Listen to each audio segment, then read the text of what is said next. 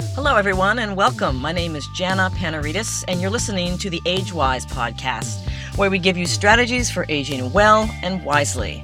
And how do you do that when, on top of struggling to meet the demands of your own life, you're also caring for an aging parent or a spouse, or maybe you're caring for another member of your family? Well, we're here to help. Each week, we'll hear from the experts, professionals in the field of aging, and people like you, unsung heroes rising to the occasion of caring for a loved one and finding unexpected rewards along the way. So stick around for some straight talk on aging in all its unpredictable glory. While she was still in college, Peggy Grande worked as an intern in the office of former President Ronald Reagan in Los Angeles, California. Peggy went on to become Reagan's executive assistant, ultimately working for the president for 10 years after he left the White House. Her life shaping experience is captured in a new memoir titled The President Will See You Now My Stories and Lessons from Ronald Reagan's Final Years. Besides sharing never before seen photos and intimate stories from those years, Peggy provides readers with a frank account of the challenges and heartbreak surrounding Reagan's Alzheimer's diagnosis in 1994 and his death in 2004. Peggy Grande joins us today from Los Angeles, California. Peggy, welcome to the podcast. Thank you so much for having me on. I really appreciate it. So, you grew up in Southern California, according to the book, obsessed with presidents. a little bit. I kind of was that nerdy little kid who loved presidents and government and the White House and Washington, D.C. And it was a little bit of an obsession, which I guess if you grew up in Virginia or Maryland, that might be a common thing. But for a young girl, especially back in the day when girls necessarily weren't pursuing careers in politics, I was that nerdy little kid who just was obsessed and dreamed someday I went, might make it to DC. Never even, I think, dreamed big enough I would ever meet a president, let alone work for one. So you were seven years old when Reagan was inaugurated in 1981. And fast forward to when you started working for uh, President Reagan, he was 78. And how old were you at that point? Tell us about that internship. Yeah, so um, my final year at Pepperdine University, I was a communications major with a minor in business. Politics was just a little side hobby of mine, but again, even at that point, I never thought that the political arena would be um, something that I could actually pursue. But Ronald Reagan had just left office. He came from Washington, D.C., back to his home in L.A. And I was raised by a father who raised me to believe that anything was possible and that somebody's got to have the job you want, and it might as well be you. so I believed my dad and took a chance and actually, old school, wrote a letter, typed it up, and wrote a letter to the office of Ronald Reagan asking for an opportunity to volunteer in their office. Never expecting to even hear from them. I got a phone call not too much later asking me to come in for an interview. The interview went really well. I was hired on the spot and thought it would be just for a short period of time as I was finishing college.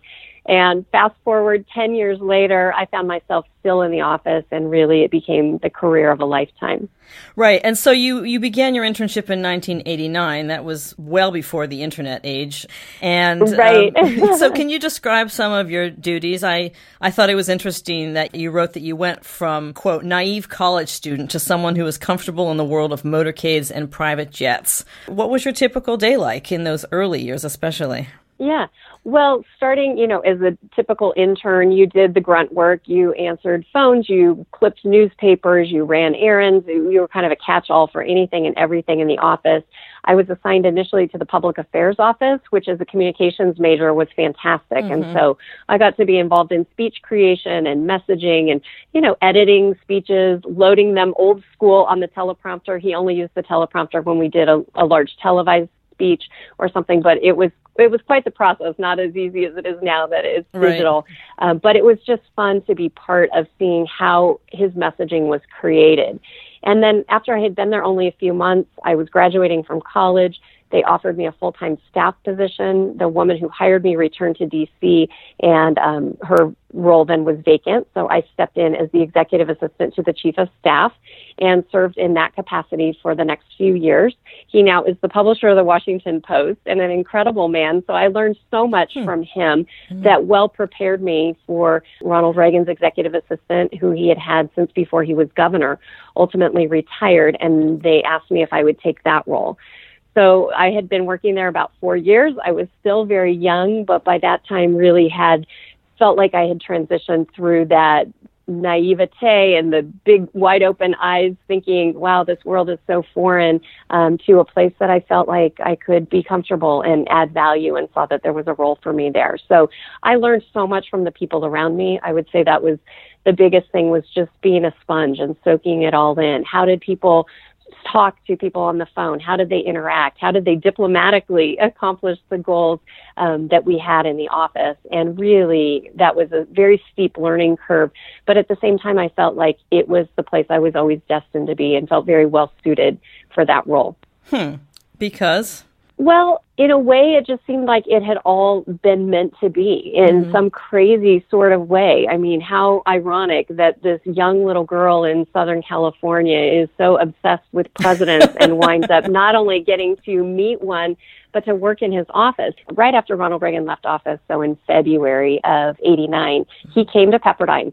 I was still a student there, never knew that this would be my future with him, but he came to give um, his second post presidency address. Mm-hmm. Of course, I was thrilled. I got up early. I got down to the field house, was so excited to be even in the same venue as him. And back in the day of film cameras, I took an entire roll of film of this little speck of a dot of Ronald Reagan, and it was the greatest thrill of my life, even to be in the same space as him. Mm-hmm. I never could have imagined what the next few months would bring, and that I would not only get to shake his hand, but to serve him um, closely and personally. And as the years progressed, it just seemed like a very natural progression.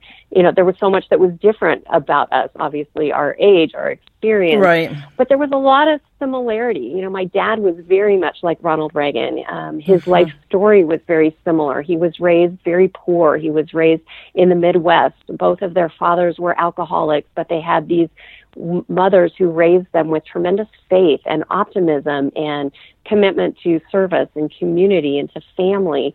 And so I was raised by a man very much like Ronald Reagan. And so meeting the president, of course, was overwhelming. But as I got to know him, I thought, you know, this is a man that is familiar to me in a lot of ways. And so it was uh-huh. just a very comfortable fit. I had that sunny optimism from my dad that the president always shared. And it was a lot of pressure feeling like often I was the face and the voice of the president, but I could predict how he would want things handled and how he would want people treated. And so that was always the guiding factor for mm-hmm. me and my responses. Mm-hmm. To the point about your difference in age, uh, you met Ronald Reagan when he retired, quote unquote, to Los Angeles, but he wasn't exactly right. retired. He wrote, and there was, quote, no. still work to do. Did working for Reagan change your views of getting older? Oh, he certainly did. You know, I uh, there's a chapter in the book that I think is called Life at Full Throttle. Mm-hmm. And what a great example he was of living life all the way to the end. And, you know, I'm not going to criticize anybody else's choices, but for me, what an incredible vision of life could have such value and meaning and purpose long beyond the age when a lot of people think, oh, you know, my career is behind me. I'm going to retire. I'm going to travel or get a motorhome and drive around the country, which all sounds lovely and wonderful. But that wasn't Ronald Reagan. At 69 years old, he ran for president of the United States. Mm-hmm. And the biggest job, arguably, that anybody could ever have he pursued at a time when most people have thought that their value or their ability to work at that pace or at that level is behind them. And he showed not only is it possible for one term, but for two terms. Eight years later, he left with such a high approval rating and then came into his post presidency years with an ongoing enthusiasm and increased interest in staying engaged and being involved. It would have been very easy for him to say, okay, whew, that was a big eight years. I'm old, I'm tired. I'm going to go back to my ranch and just ride my horses and chop some wood and enjoy and relax. But that was not what he wanted to do with those final years of his life. And it really was a great, inspiring vision of how long life can be and how much productivity there can be long after the age when a lot of people see retirement as a goal. Right. And it, you wrote that he did a lot to keep in shape. I mean, my sense is that even if, you know, this man had never been elected president, he would have continued to stay active as long as he could, working out. And obviously, staying in shape was a big part of his mm-hmm. being active later in life. I like that you wrote that he always had a huge smile on his face. He was happy to be there, happy to be starting another day. This seems to me very key to having a sense of purpose at every age. Mm-hmm. Um, so after three years on the job, you became pregnant with your first child. And, the, and in the book, I thought this was interesting. You wrote, quote, it's ironic when work seems like the easy part of your day. how, how, hard, how hard was it to balance motherhood with working for a former president, no less? And what sort of support did you have? Yeah, I won't pretend it was easy, nor will I pretend that I did it all on my own. Um, mm-hmm. I certainly didn't. And, you know, I had a husband who was incredibly supportive life is just interesting the way it works out. I actually never thought I would even be a working mom.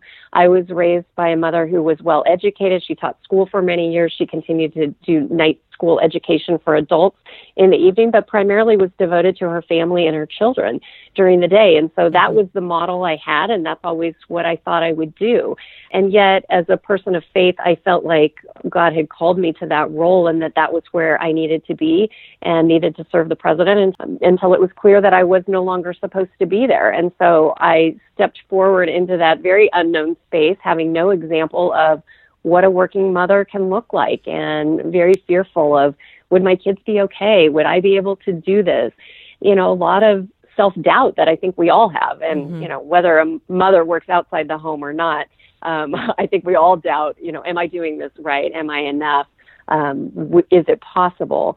And so that that was a very uh, challenging time I had a lot of help and support from family, from friends, from some great nannies that I used over the years who helped, but I, I never relinquished my role as mom. They were still always my children. I wanted my imprint and my fingerprints to be all over their lives, and so was very intentional about making those things happen when and how I could. I also brought my children along and made them part of what I did as much as possible. And mm-hmm. so what an exposure, huh? You're, yeah, and a I always one. tried to present my job in a way that I loved it, and I felt honored to be there. And I think when that's the story you tell to your children, they will embrace that, and that's the story they tell about mom. That mom loves her job and is so fortunate to be there, and we're so, you know, happy to be part of her life and her experience and part of this amazing opportunity. So at the time, they of course didn't really fully understand that uh-huh. when they would go to work with mom sometimes and play on the floor of this very nice elderly gentleman who was like a grandfather figure to them, they didn't have the context that this man was really a special man. But kids are very intuitive. They knew that they liked him because they knew that he liked them. And what a great judge of character kids always are. So they always felt welcome there and enjoyed being there and so never resented mom going to work because they loved my boss. Mm-hmm. Um, and you have four time, kids, right? Has passed. I do have four children. Okay. I have a son and three daughters. And they now, of course, have the historical context of, wow, that really was amazing. And not many kids grow up at the feet of Ronald Reagan and get to swim in his pool and go to the zoo with him and celebrate birthdays and Halloween and Christmas with him. But for them, it was just an ordinary part of their day in their life. And mm-hmm. you don't know what you don't you know. Going. Right. yeah, exactly. Peggy, during that time, you were also juggling having a child and your work with caring for your dad, who you wrote went mm-hmm. from 52 to 82 overnight. Can you talk a little mm-hmm. bit about that? Yeah, that was very difficult. You know, I growing up was always a daddy's girl. I love my mother, but I was always a daddy's girl and everybody knew it. Um, my dad and I just had a very special bond and connection that started from birth and continued until his passing. And so you grow up with dad sort of as your iconic hero, I think, in some ways, when you're a daddy's girl. And to be in my 20s, to have my dad in his 50s, and to get a terminal diagnosis of colon cancer really rocked our world. He went through a brief period of surgery and treatment and they thought that they had gotten it. But you know there's this lingering voice in the back of your head that you know that it's just a matter of when not if mm-hmm. that you just knew it was going to return. And so it did return with a vengeance. He was given a 3 to 6 months to live at his final diagnosis. He lived up one week shy of 6 months. And that was heartbreaking. Mm-hmm. but life you don't have the luxury of stopping life. And sitting at his feet and savoring those moments. Life goes on and he would want you to. And so my life during that six month period, especially, was uh, crazy to say the least. I would get up and get the kids. I had two kids at the time, a two year old and about a six month old. And I would get them up and get ready for work and take the kids to the babysitter and I would go to work and then I'd pick up the kids from the babysitter and I would drive out um, about 45 minutes away to see my dad, to spend some time with him, to have dinner with him in the evening, throw the kids back in the car, drive home, go to bed, get up, do it all again. And it was a very taxing, very challenging time because your kids demand so much of you and they they don't understand exactly what's going on, um, even though they're pretty perceptive. Mm-hmm. They don't fully understand it, and you want to be there and present for them. Um, but I didn't want to miss a moment with my dad, and so I have no regret about that crazy schedule. But your heart gets stretched in ways that you can't imagine, and I had never pictured living my life without my dad at such a young age. It just was never something I could have even imagined. And, and how you don't know that you can go on. Mm-hmm. He was 56 when he passed away, and okay. I was 29. Wow. And had two two little kids, and wow. so it was it was very very difficult time and you know overlaid with the president's diagnosis was fairly early and so not really sure how to navigate that space and just feeling very inadequate in so many areas of my life. Um, inadequate to be a full time great mother to the kids that I loved and adored. Hmm. Inadequate to be a good wife to my husband, who, you know, somewhere was so supportive, but very much lost in this shuffle between professional demands, personal demands with my family and the children. And what a godsend he was, and what a great man to just stick with me and support me and allow me the space to keep all these plates spinning during a very challenging time that stretches you to your limits. Mm-hmm. But you always look back at a time like that and you think, you know, eh, you can do it. It's possible. In the middle of it, you don't think you're going to be able to put one more foot in front of the other or take one more breath or see ever see light at the end of a tunnel, but you do and you realize you're stronger than you think. Yeah, you but don't really have easy. time to think, huh? No, your, life you don't. is a perpetual fire drill. Uh, exactly, and you want to find a sense of calm even in the storm. You want to find a sense of balance in the imbalance because, especially with children, you don't want to miss. They're only two one time. They're only six months for a short period of time. And how did and so you to find, find joy balance? in those moments? Yeah, how did you find you know? Uh, so there's this misnomer. I think it's a misnomer of work life balance. And that goes for relationships or work or professional life or family, um, that we have to find balance. And I don't know that balance is possible. And especially when you're in a professional role that demands not only so much physically, emotionally, time wise, um, really stretches you. I'm, I travel quite a bit now. I really believe in the whole idea of work life presence. And so where you are, be fully present. And so if I'm at work and it requires me to work a 12 hour day that day, then I'm going to work every minute that I can, doing my best, working my hardest with excellence and efficiency to make sure that the time I am present at work is fully maximized. And then when I go home, I'm going to try to be fully present with my family. And it may be a shorter period of time, but I'm going to be present and I'm going to enjoy it. I'm going to take those snapshots in my mind of those moments. I'm going to intentionally create memories. I'm going to connect with my children, not just be home, but be intentional about being present mm-hmm. with them.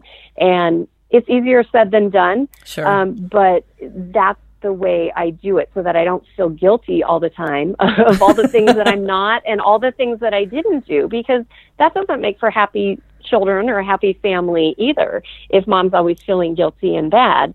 So I find intentionally creating joy, focusing on the moments that we are together and celebrating those really does make a difference. And also framing the work and the time that I'm away in a way that, that they're connected to it and that it's beneficial for the family or that it's good for me professionally or that they see that it's good and they don't feel bad. Oh, poor mommy's at work all day. How right. sad. She must be miserable. right. um, if they see that I can also have joy and find fulfillment there as well and that I do miss them, but I do find joy in my work, I think that helps them to be but willing to share mom a little more eagerly. but it's also okay to cry, right?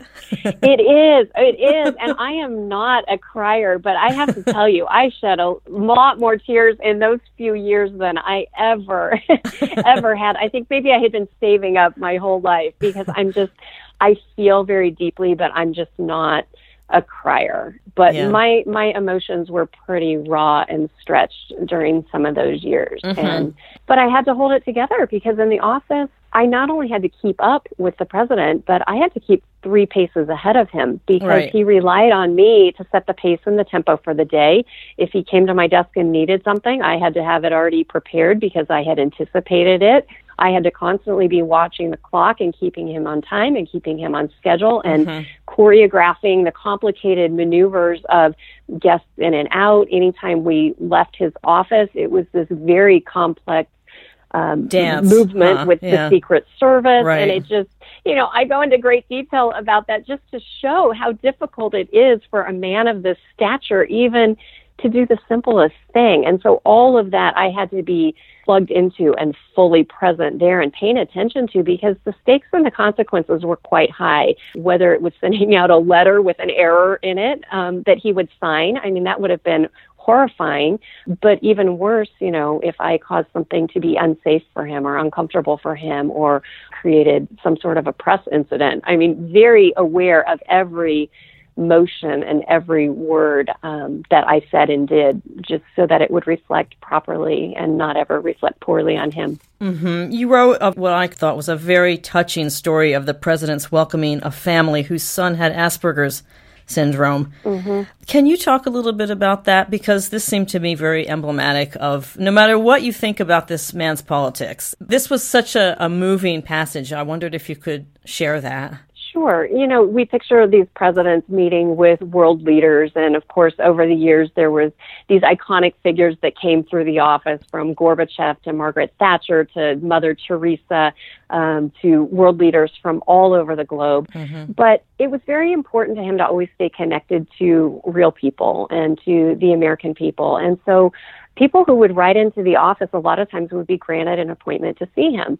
And there was one particular letter that came in that got an immediate yes from the office to bring him in. And it was a little boy whose family had written saying that he had Asperger's, which is a form of autism. And he was obsessed and fixated on Ronald Reagan and had read every book and done all his research and knew every fact about Ronald Reagan and his life. And the family asked if it would ever be possible to meet the president in person. And so the day came, the family arrived, all excited. The little boy, you know, darling, well dressed, you know, you could, he was maybe about seven or eight years okay. old, I mm-hmm. recall. And, you know, in his dress shirt, looking terribly uncomfortable, but mom made him dress very nicely. um, and you could tell the family was very nervous because they didn't know exactly how he was going to respond. And I assured them that the president would be wonderful and was so excited to see him. And so, um, you know, nobody ever surprises the president. So the president, of course, had a briefing paper that told exactly who was coming right. and a little bit about the boy. And so he knew exactly what to expect. So the little boy walks in and looks up at President Reagan and says, you're Ronald Reagan. And he said, Yes, I am. and it was darling because he just launches into this laundry list of facts and rapid fire questions, but not even really waiting for the answers and just kind of spewing out all these things that he knows about Ronald Reagan. And it was adorable just to see the president looking down at him with such kindness in his eyes and just really enjoying this little boy. And so every now and then the little boy would stop and would ask the president a question. And so the president would answer and he'd say, that's right. And, you know, there was a couple of times that the president would answer and the little boy would say, no, that's not right. And the president would kind of look at me like, hmm, okay, you know, and just kind of rolled with it and went along with it and had a wonderful time. And it was such a special day for the family, and the president really enjoyed it as well. And I, I loved the fact that Ronald Reagan never took himself too seriously. He never thought he was too important or too busy to meet with people. These were appointments that he really enjoyed and really enjoyed connecting with all kinds of people and appreciated people who were interested in him and in his story and was just a very gracious, very kind man, whether it was with a world leader or a little boy with Asperger's. Mm-hmm. So, after working for the president for about five years, you noticed a change, which you describe in your chapter Seasons of Change. For me, this was an extremely moving, these chapters. Uh, they were very raw they felt really like mm-hmm. you know it was really hard for you to write about that. Tell us about that moment mm-hmm. during his telling of one of your what you'd call oldie but goodie stories, and and how that all played out. Yeah, you know, he was a great storyteller. He always, he had a joke and a story for every occasion, mm-hmm. and he was mas- masterful at telling them and could captivate an audience, whether it was one person or a thousand people. And so he would tell. There were certain stories he loved to tell. Sometimes it was connected to an artifact in his office, and when people would come in, it was usually a nice way to break the ice um, and to get them laughing and get them comfortable. He wanted people to be comfortable in his presence, and jokes and storytelling were a great way of doing that. And so, a lot of times I'd heard these stories many, many times. Mm-hmm. And I mm-hmm. remember one day in particular, he was telling a story I'd heard him tell a thousand times, and he kind of stopped midway and then backed up and sort of finished the story. And I didn't really think anything of it. But as the weeks went on, I noticed there were a couple little times that things like that happened. And you know, you you talk about like the raw emotion of writing the book. It was really interesting as I was looking back. I almost thought, gosh, was I stupid? was I not paying attention? Did I not know? Hmm. Did I not connect the dots? Did I not see the signs? But you have to realize that now you would see behaviors like that and people would think, oh, I wonder if they have Alzheimer's. Mm-hmm back then we only have the luxury of being able to do that because Ronald Reagan announced to the public he had Alzheimer's and so much research and attention went to it. Back in the day, nobody really knew what Alzheimer's was. And I knew that I was working for a very elderly gentleman. And so to me, it was just you know, a little dementia, right. senility. Everybody mm-hmm. loses their place. I can't, I can't tell a joke or a story if my life depends on mm-hmm. it. So mm-hmm. I admired the fact he could ever do it at all. So I just kind of chalked it up as, you know, he's an old man and old men kind of, and women sometimes do funny things and you just don't really think much about it. And you overlay this with the fact that I'm very young, mm-hmm. not a lot of experience right. with elder issues and when I leave the office, I go home to a bunch of little kids and life goes on and I don't spend a lot of time pondering, you know, what's going on at the office. I also didn't think it was really my place to comment or think too much about something that seemed to be a personal or a health issue mm-hmm. um, because I worked for him in a professional capacity. And so mm-hmm. it was just this interesting place of I was taking notice, but I didn't really feel like it was my place to do anything about it or what could I do even if it was. Mm-hmm. And so it was kind of this period of time that was just odd. It was unsettling. I didn't know what to think of it. I didn't know if I should even think about it, but it definitely was unsettling. Mm-hmm. And you talked about it with a senior staffer eventually, is that right? Eventually I did because I thought that maybe, you know, since I worked with him so closely, maybe I was the only person who was noticing some of these things. And so at some point I thought, you know, maybe it is my obligation to step up and say something. And so I spoke with another woman in the office who said that she had noticed and been concerned and had talked with Mrs. Reagan about it. And so it was something they were looking into. And again, very politely, but it was as if you know it, they're looking into it. It's a private issue, and right. you know, go about go about your business. Um, mm-hmm. Um, so I just started taking notice of what I thought might be helpful to him and how I could kind of work around things that I was noticing that were becoming more of a pattern. And so it was more not trying to do anything with him, but how could I be flexible and how could I adjust and how could I change what I was doing so that his day would go smoother. Hmm. And then they went to the Mayo Clinic in the summer of 94. You wrote about that and a day in November mm-hmm. that that little black cloud burst into a full storm. Can you talk about that, the letter, and what was your reaction? Yeah, you know, the day before the letter was released to the nation, I was called into the chief of staff's office, and all the senior staff was in there, and I was asked to shut the door, which we had a very open door policy in the office, so you knew when the door sh- was shut, it was something serious. Mm-hmm. And they handed me the letter, which would be released the following day, and asked me to read it. And so that beautiful letter, you know, addressed to my fellow Americans. I held it and read it and you know, my mind was racing and spinning. You know, what does this mean and what now? And it answered so many questions, but at the same time, opened up so many new areas of questioning for me. Um, and personally, that was something that was very tough to absorb. But then to know that the next day we had to take that information and share it with the world and knowing how the world would react to that was another part of that heartache that I I just could not even have anticipated that that might have even been the more difficult part at least for the you know the next few months that were coming up um, I had sat outside this man's office every day for several years. I saw the outpouring of love and affection for this man. It wasn't political. People just, you know, were drawn to his charisma, his warmth, his charm. And I thought of all those people who loved and admired him so greatly and how heartbroken they were going to be in hearing this news and feeling very guilty that I was going to be part of being the bearer of bad news for something that I couldn't fix, I couldn't solve, I couldn't change, and I certainly didn't have any answers to. And I had this overwhelming feeling that I was about to become an expert on something that I knew nothing about and that I really didn't want to know anything about. Mm-hmm. And your instinct is to run, you know, you just, right. you're afraid, you want to run, I don't want any part of this. And yet I felt so connected to him personally that I knew that I would stay with him to the end. I felt very ill equipped at times, and yet we had such a great working relationship, and I knew him so well. I thought, I don't know if anybody's ever equipped to handle this, but I'm as equally equipped as anybody, I think, because of the existing relationship we have. But I yeah, want, very I'm terrifying sorry. time. You don't you don't know what's next and what to expect, or you don't know what it means. And I want to make it clear to our listeners that this is a letter that was written by President Reagan and your staff, in which he disclosed that he had been diagnosed with Alzheimer's disease. In mm-hmm. case our listeners aren't clear about that. And it was around this time that your father's colon cancer returned. You, you said your final goodbyes to your father in 1996, and you wrote, in many ways, it was through my father's illness that I learned how to respond to the president as his disease progressed. Wow.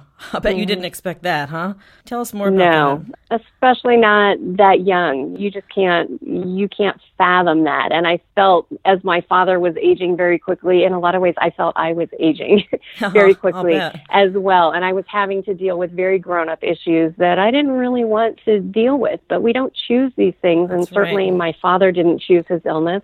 Ronald Reagan certainly didn't choose his illness.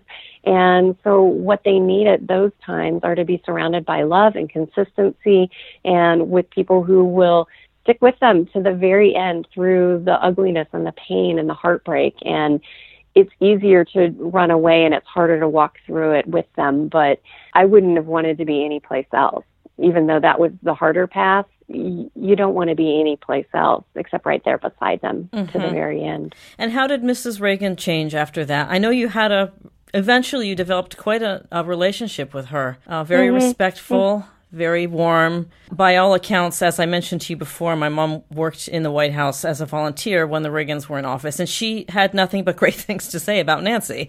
Um, yeah. So tell me a yeah. little bit about your relationship with her and how she changed after her husband's diagnosis, if at all. Yeah, she and I had always had a very warm and friendly relationship, very respectful.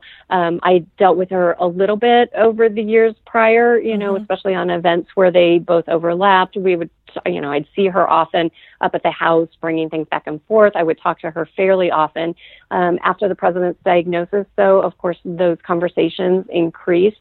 I have such admiration for that woman. What a strong woman. She was a woman who always preferred to be behind her husband, supporting him and following his lead. Um, but she was really called upon in those later years to step to the forefront and really to be the champion of his legacy.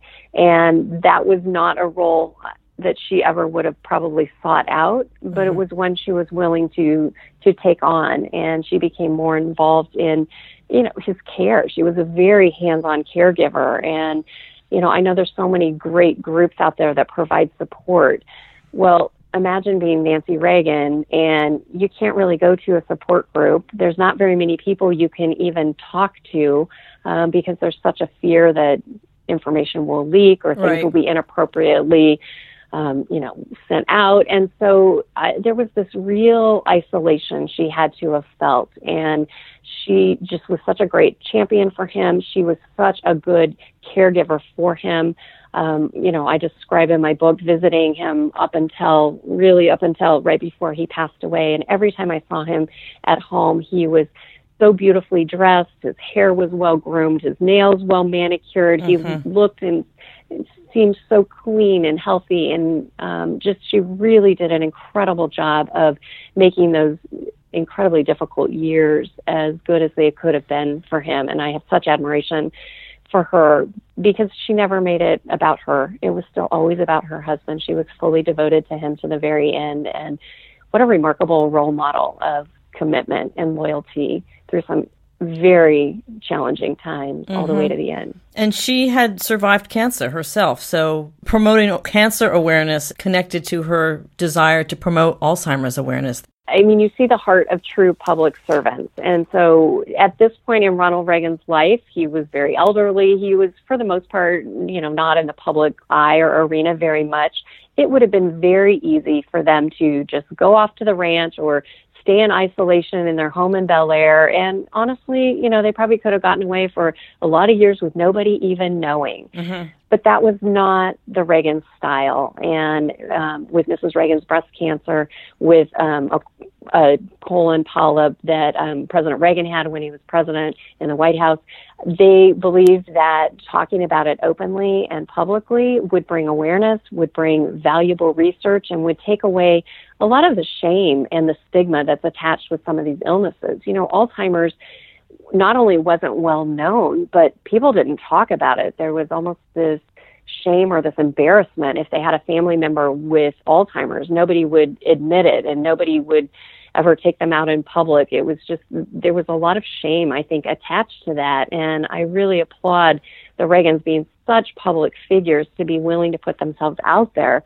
and say, this is nothing to be ashamed about. You know, whether you're the president of the United States or just an ordinary American, you know, disease affects us all. And let's see what we can do together to to solve it or raise money for research or move forward in advances that will help or maybe even prevent these awful illnesses. Mm-hmm. So that was important to them. And that, again, goes to their heart of public service. Mm-hmm. I know you wanted to read a passage from your book. I do have a few more questions for you, but have at it. Okay. So we were talking about Mrs. Reagan, and um, I just wanted to read a part that um, talks about her role as caregiver and my role just in supporting her um, in her support of him. So in the book, it says, I never thought of myself as a caregiver to the president. That was Mrs. Reagan's role, and one she did amazingly well.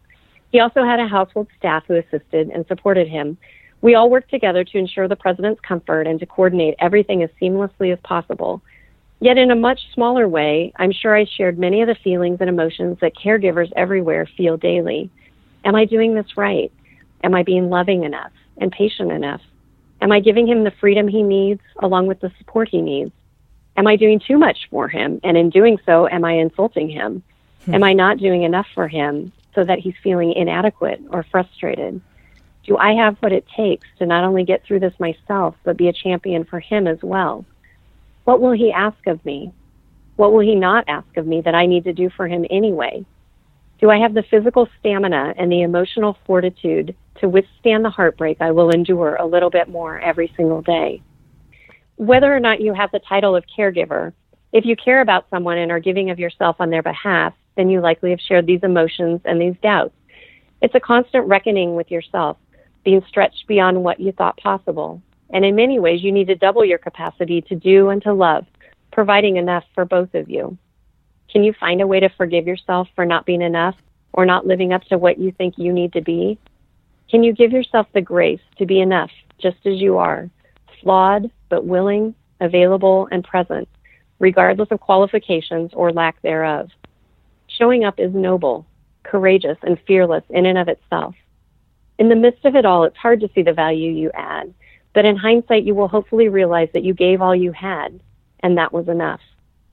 I was so young when these responsibilities fell on my shoulders, yet having already endured a similar crisis and loss, I had learned that you can regret the circumstances and endure the sadness while still embracing the opportunities for growth. You can find within yourself heroic strength and poise and patience and goodness you never knew was there. I learned to seek and find a sense of balance amidst a life of imbalance. That's an excerpt from Peggy's book, The President Will See You Now My Stories and Lessons from Ronald Reagan's Final Years. Peggy, you end the book the same way that you started it, preparing for a funeral. In the beginning, it was Mrs. Reagan's funeral, and in the end, it was the president's. Uh, mm-hmm. Was that a particular st- structure that you chose? And tell us more about why you wrote this book and what you'd like the readers to take away from it.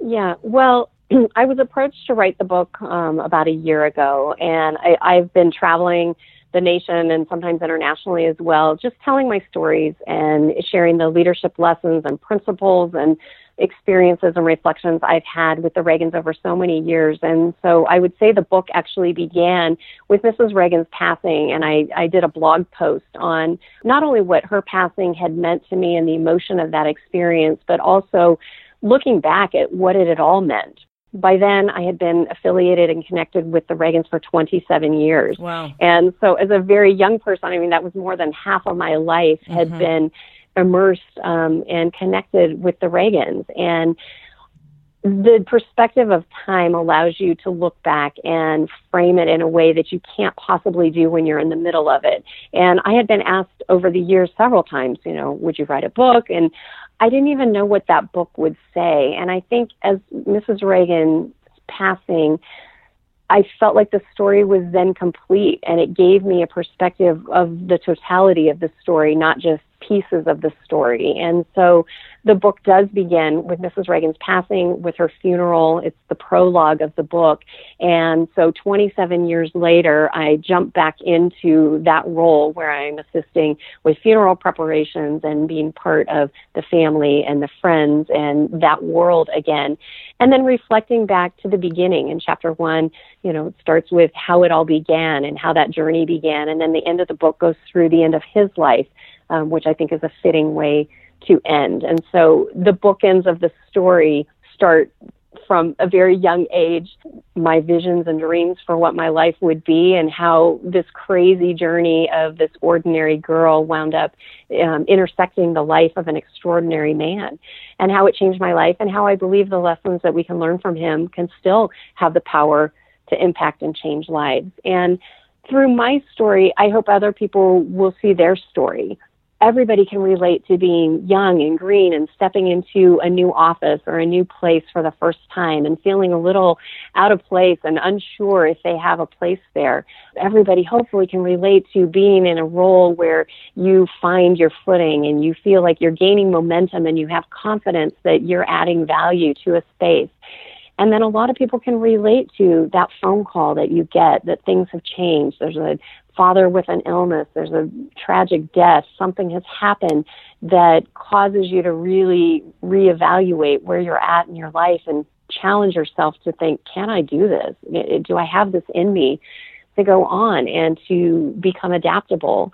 And then saying goodbye to people we love. I mean, that's something unfortunately most of us have experienced now or will have experience with, and how heartbreaking that is. And so his story is one of a remarkable life. Mine is the tale of an ordinary girl who was just the luckiest person in the world to wind up outside his office. Um, and so everybody can't relate to being president of the United States, but I think everybody will find something in my story that they can relate to and hopefully be inspired. Like Ronald Reagan always inspired us that even in decline, even in final twilight years of his life, that there can be an elegance and a gracefulness and a vision and optimism for the future. And I hope that's what the readers will take away.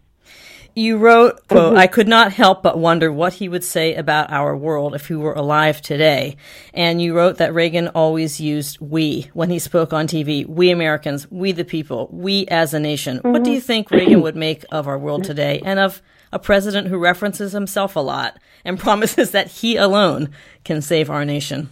Yeah, you know, Ronald Reagan was a great optimist. He always believed America's best days were ahead, and he did believe that we, the people, tell the government what to do, not the other way around. And he always saw himself as not being better than anybody else, but just fulfilling his God given role. And if you were doing the same in life, then we were all equal, and that was a good place for you to be, was to be fulfilling your role um, that you were given in life. And I think politics is kind of displaying sort of a crassness and a vulgarity in society in a very vivid way, especially during the election year. Mm-hmm. But that is pervasive throughout society. I mm-hmm. mean, Ronald Reagan probably would not only be appalled by the political climate, um, but would be appalled by the entertainment culture and by everything. He was a man of old school manners and kindness and graciousness, and he would never use a swear word or tell an off color joke in front of a woman. Um, not because he was sexist, but because that was just in his mind very inappropriate. And so he was very concerned with how other people felt and what they thought. And there was a civility in the way that he did everything. And so I think we think of him in the political arena and want right. to transpose what he would think about politics, but really is just a gentleman, an old school gentleman. I think that the horror, maybe for the way things are, would be culturally pervasive and not just tied to politics. And that's, I think, a lesson for all of us to look at. Is this the culture that we want? Is this the culture we want to raise our children in? Is this what we want the next generation to continue down this path? Or is there something to be said for class and for elegance and for graciousness, which the Reagans definitely represented, um, and which I was so blessed to observe and absorb all those years. And maybe there's a need to return to a little bit of that.